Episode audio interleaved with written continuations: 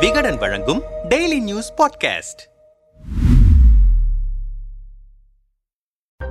எதிர்த்தரப்பின் இருபத்தி ஆறு விசஸ் ஆளும் தரப்பின் முப்பத்தி எட்டு. ஒன்று கூடும் கட்சிகள். மாஸ் காட்டுவது யார்? நாடாளுமன்ற தேர்தலுக்கு இன்னும் எட்டு ஒன்பது மாதங்கள் இருக்கின்றன. ஆனாலும் அதற்கான பரபரப்பு இப்போதே ஆரம்பித்துவிட்டது அந்த பரபரப்பை தொடங்கி வைத்திருப்பவை எதிர்கட்சிகள் மத்தியில் இருக்கும் மோடி தலைமையிலான பாஜகவை வரும் தேர்தலில் தோற்கடித்தே தீருவது என்று கங்கணம் கட்டி களத்தில் இறங்கியிருக்கும் எதிர்கட்சிகள் கடந்த மாதம் பாட்னாவிலும் தற்போது பெங்களூரிலும் ஒன்றிணைந்திருக்கின்றன.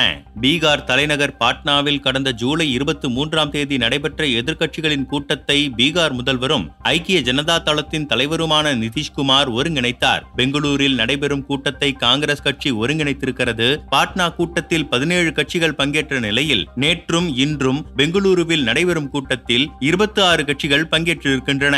இந்த சூழலில் கடந்த ஒன்பது ஆண்டுகளாக பலமான எதிர்த்தரப்பு இல்லாத காரணத்தால் ஆழ்ந்த உறக்கத்தில் இருந்த தேசிய ஜனநாயக கூட்டணி தற்போது விழுத்திருக்கிறது. அந்த ஆளும் கூட்டணி எதிர்க்கட்சிகள் ஒன்றிணைவதை சற்று மிரட்சியுடன் பார்க்கிறது. நாங்களும் கூட்டம் போடுவோம் என்று தங்கள் கூட்டணியில் இருந்த கட்சிகளை எல்லாம் அவசர அவசரமாக டெல்லிக்கு வரவழைத்திருக்கிறது பாஜக.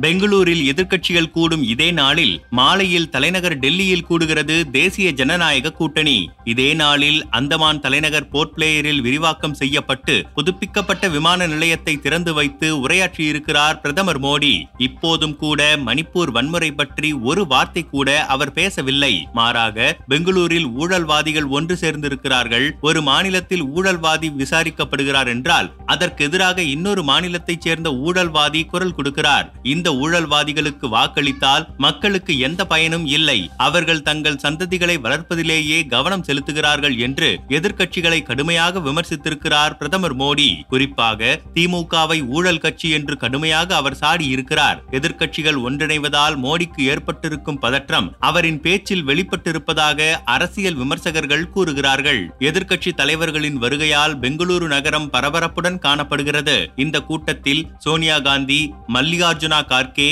ராகுல் காந்தி கே சி வேணுகோபால் உள்ளிட்ட காங்கிரஸ் தலைவர்கள் பங்கேற்றிருக்கிறார்கள். தமிழ்நாடு முதல்வர் ஸ்டாலின் மேற்கு வங்க முதல்வர் மம்தா பானர்ஜி பீகார் முதல்வர் நிதிஷ்குமார் ஜார்க்கண்ட் முதல்வர் ஹேமந்த் சோரன் டெல்லி முதல்வர் அரவிந்த் கெஜ்ரிவால் பஞ்சாப் முதல்வர் பகவத்மான் உட்பட ஏழு முதல்வர்களும் அமர் அப்துல்லா மெஹபூபா முப்தி லாலு பிரசாத் யாதவ் அகிலேஷ் யாதவ் உட்பட பல முன்னாள் முதல்வர்களும் பங்கேற்றிருக்கிறார்கள். தற்போது பல மாநிலங்களில் ஆட்சியில் இருக்கும் கட்சிகளின் தலைவர்களும் அடுத்து ஆட்சியை பிடிக்கக்கூடிய அளவுக்கு பல மாநிலங்களில் செல்வாக்குடன் இருக்கும் கட்சிகளின் தலைவர்களும் பெங்களூரு கூட்டத்தில் கலந்து கொண்டிருக்கிறார்கள். டெல்லியில் நடைபெறும் பாஜக தலைமையிலான கூட்டத்தில் முப்பத்தி எட்டு கட்சிகள் கலந்து கொள்கின்றன என்று அந்த கூட்டணியினர் தெரிவித்திருக்கிறார்கள். ஆனால் அதில் அதிமுக போன்ற சில கட்சிகளை தவிர பெரும்பாலான கட்சிகள் சிறிய கட்சிகள்தான். சிவசேனாவை உடைத்துக் கொண்டு வெளியேறிய ஏக்நாத் ஷிண்டே தலைமையிலான சிவசேனா தேசியவாத காங்கிரஸ் கட்சியை உடைத்துக் கொண்டு வெளியேறிய அஜித் பவார் தலைமையிலான கட்சி பாமக சிராக் பஸ்வான் தலைமையிலான லோக் ஜனசக்தி ஜி கே வாசன் தலைமையிலான தமிழ் மாநில காங்கிரஸ் போன்ற கட்சிகள் டெல்லி கூட்டத்தில் பங்கேற்கின்றன. பாஜக தலைமையிலான கூட்டணியில் இருக்கும் கட்சிகளின் எண்ணிக்கை அதிகம் என்றாலும் அவற்றில் பெரும்பாலானவை சிறிய கட்சிகள். பாஜகவே பலமான கட்சியாக இருக்கிறது. மேலும் இவ்வளவு காலம் பாஜகவால் கண்டுகொள்ளப்படாமல் இருந்த பல கட்சிகளை இழுத்து பிடித்துக் கொண்டு வந்திருக்கிறார்கள். அந்த கட்சிகளுக்கு பாஜக எந்த அளவுக்கு நம்பிக்கை அளிக்கப் போகிறது?